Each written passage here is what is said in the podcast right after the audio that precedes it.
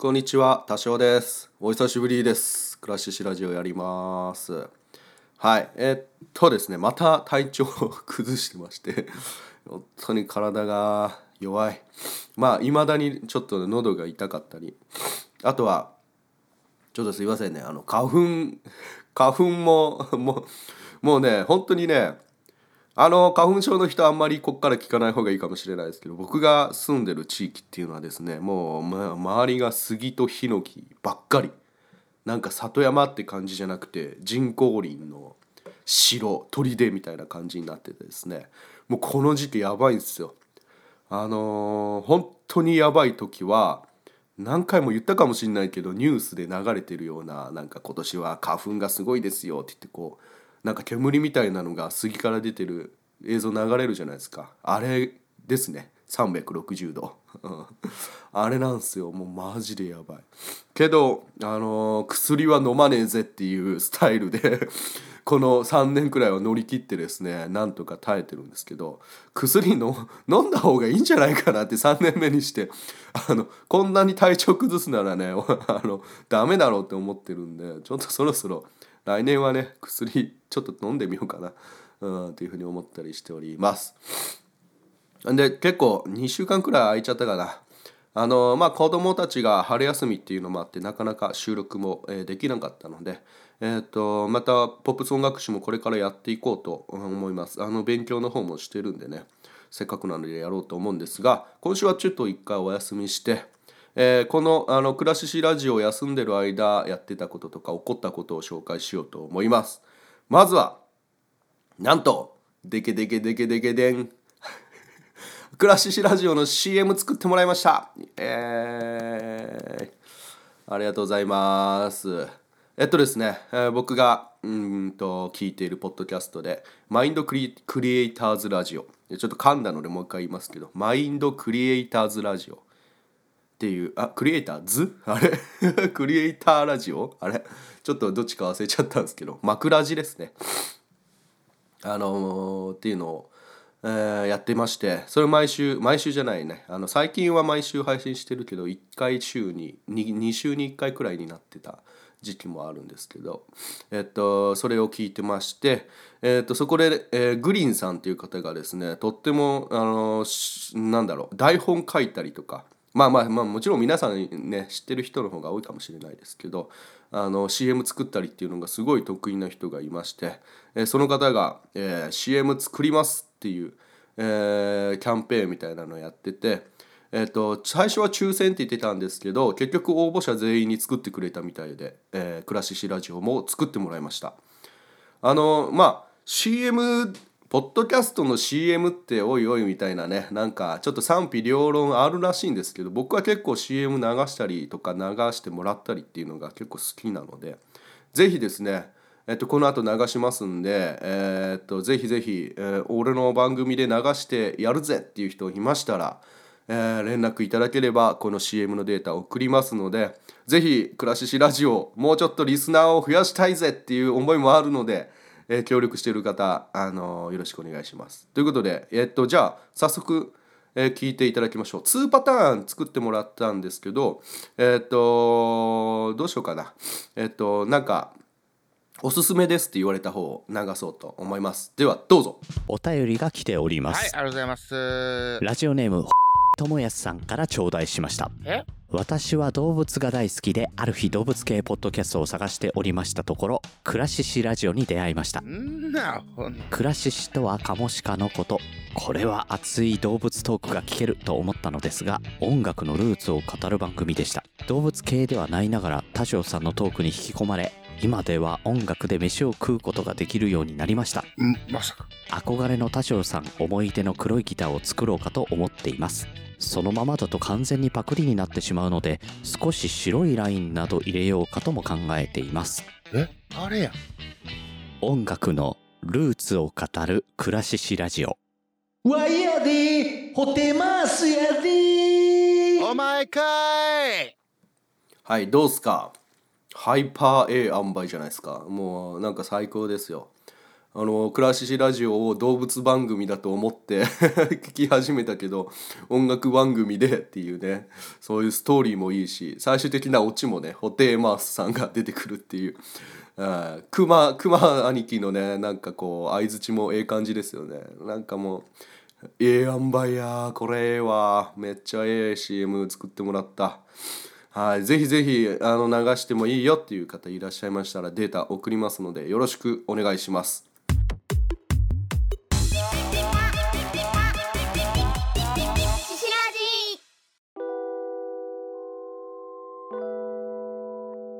はい、あとはだな、そうだな、今年僕のところはね、桜でちょっと有名なんですけど、今年俺桜見に行けなかった。体調が悪くてね、でもその中でもちょうど体調が回復してきた時にちょっと横浜の方に行きまして、とうとうツイッター見てくれてる方は知ってると思うんですが、僕の本当に大好きなコウジュンさんに会ってきました。そしてレッスンを受けました。もうね、これはね、レッスン内容とかもうね、なんか喋っちゃダメな感じ、もう本当に神聖なものに触れたっていうかね本当にこれは受けた人だけのものにしておいた方がいいなっていう、なんかこう、なんかすごいものを感じましたね。やっぱ直接会って聞く音っていうのは全然違う。いつもツイッターとかね SNS でコウジュンさんの演奏を聞いてはいるんですけど、全然違いました。本当にこう体が動き出すようなエネルギーが詰まっている感じでですね、めちゃめちゃ素敵、人柄も最高に素敵でした。いや、これからもですね、月1回くらいでレッスン受けたいなとは思ってるんですけど、毎月ね横浜には行けないのでね、なんかこう考えようかなと思うんですけど、いやちょっとね、こうなんか頑張ろうと思いましたね。仕事頑張ろうと思いましたね。コウジュンさんのレッスン受けるために仕事頑張ろうっていう風に思っております。なんかすごいやる気が、もう体調は悪いけどやる気はすごい溢れているっていう感じ。本当に行ってよかった。嬉しかったですね。詳しくは今話しませんけど、てか多分ずっと話さないと思うんですけど、内容はね、こうレッスンのもし何かの機会があってコウジュンさんの生演奏を聴けるなら聴いてみてくださいっていうのはすごく言いたいなと思います。なかなかライブしない人ではあるんですけど、機会があればね、ぜひ聴いてもらいたいなと思います。僕ね、そうなんですよ、なんでコウジュンさんこんなに言ってんのか、なんでだろうなと思ったんですけど、僕ずっと一応小学校くらいからギターは触ってはいたんですよね。けど全然憧れじゃなかった。ギター弾きたいと思ってなかったというか、あんまりこう憧れのギターヒーローがいてとか、っていうのがなくて、もちろんバンドとしてはピローズとか山中沢夫さんめちゃめちゃ好きなんですけど、ギターを弾くモチベーションというよりは弾き語りとか、曲を作るっていう風な方面でのモチベーションにおいては、ピローズ山中沢夫さんっていうのはめちゃめちゃ僕にとって大切な存在なんですけど、ギターを弾くっていうことに関して僕にとってのギターヒーローいなかったんですよね。そうだね、エリック・クラプトンとかも好きだったんだけど、難しいじゃん、タブ譜見ても意味わかんないじゃん、あんなブルースなんて。だから全然やる気にならなくて、でもううだうだやってたんだけど、そのコウジュンさんっていう人を知ってですね、めちゃめちゃまず楽しそうにギター弾くんですよね。でリズム感もなんだろうな、エネルギーがすごい溢れている感じで、すごい人がいるな、しかもイケメンだなっていうふうに思って、何年前 ?3 年前くらいから多分見てたんですよ、 YouTube をですね。で3年前もうちょっと前かもしれないな。で教則本っていうのを10月、2020年かなの10月に発売されて、そこからコウジュンさんのことをもっともっといろいろ知ろうと思って調べていってですね、弾けない曲はない、弾けないフレーズなんてないっていうふうに言うんですよね、コウジュンさんは。それはどういうことかっていうと、ものすごいゆっくり弾けば絶対に弾けない曲はないよっていうふうに言うんですよ。例えばなんだろうな、こうちょっと待ってくださいね。こう例えばギターでね、こういうフレーズがあるとするじゃないですか。これ難しいですよね、やったことない人は。けどこれをめちゃめちゃゆっくり例えば弾くんですよ。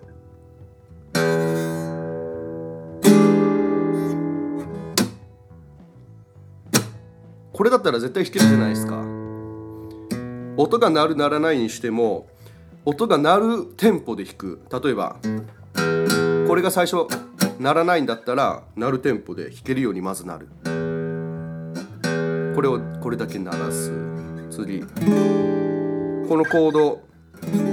が鳴る速さで、まずゆっくり本当に人差し指、中指とか置いてってから、あ、鳴るじゃん。じゃあこれを連続で弾く。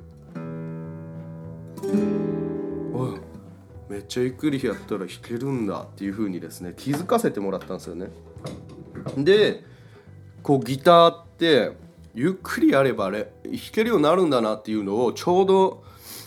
2020年くらいにですね、こうじゅんさんからこう間接的ですけど、教わってで失礼しましたそれで、ギター弾きたいなっていうふうに思ったんですよね。そっからですかね、ギターをちゃんと練習するようになったと自分の中で思うのは、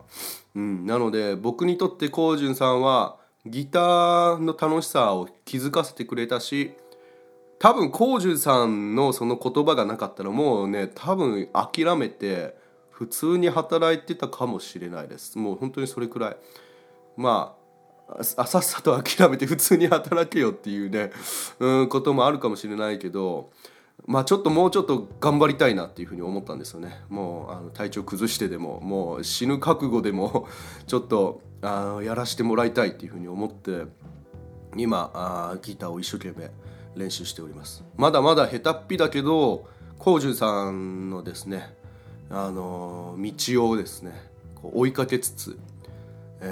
ギターもっともっと上手くなっていきたいと思いますので、皆さんこれからも頑張ってねって応援よろしくお願いします、はい、ということでですね、横浜行ったよっていう話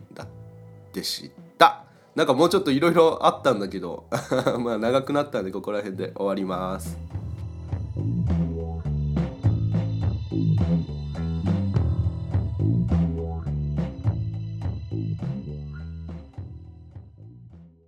ブログレ中華水曜日。ブログレ中華水曜日。孤独が楽しすぎる女がお一人様を満喫する様子をお伝えする音声プログラムです。ちなみに水曜日には配信しません。それではさよなら、よろしくね。ブログレ中華水曜日。ブログレ中華水曜日。ブログレ中華水曜日。はい、くらししラジオでは皆さんからのお便りメッセージお待ちしております。ツイッターハッシュタグはししらじ、カタカナでししらじ、DM 等で、メッセージとかねお待ちしておりますんで、よろしくお願いします。 CM 流してもいいぜっていう人、もしあとくらししラジオで CM 流してよっていう人もね、もちろんお待ちしておりますんで、何でも連絡ください。いや、ちょっとまだね、咳とか鼻水が出るんで、ちょっとお聞き苦しい回になったと思うんですが、また、ちょくちょく、明日もしかしたら収録できるかもしれないんで、明日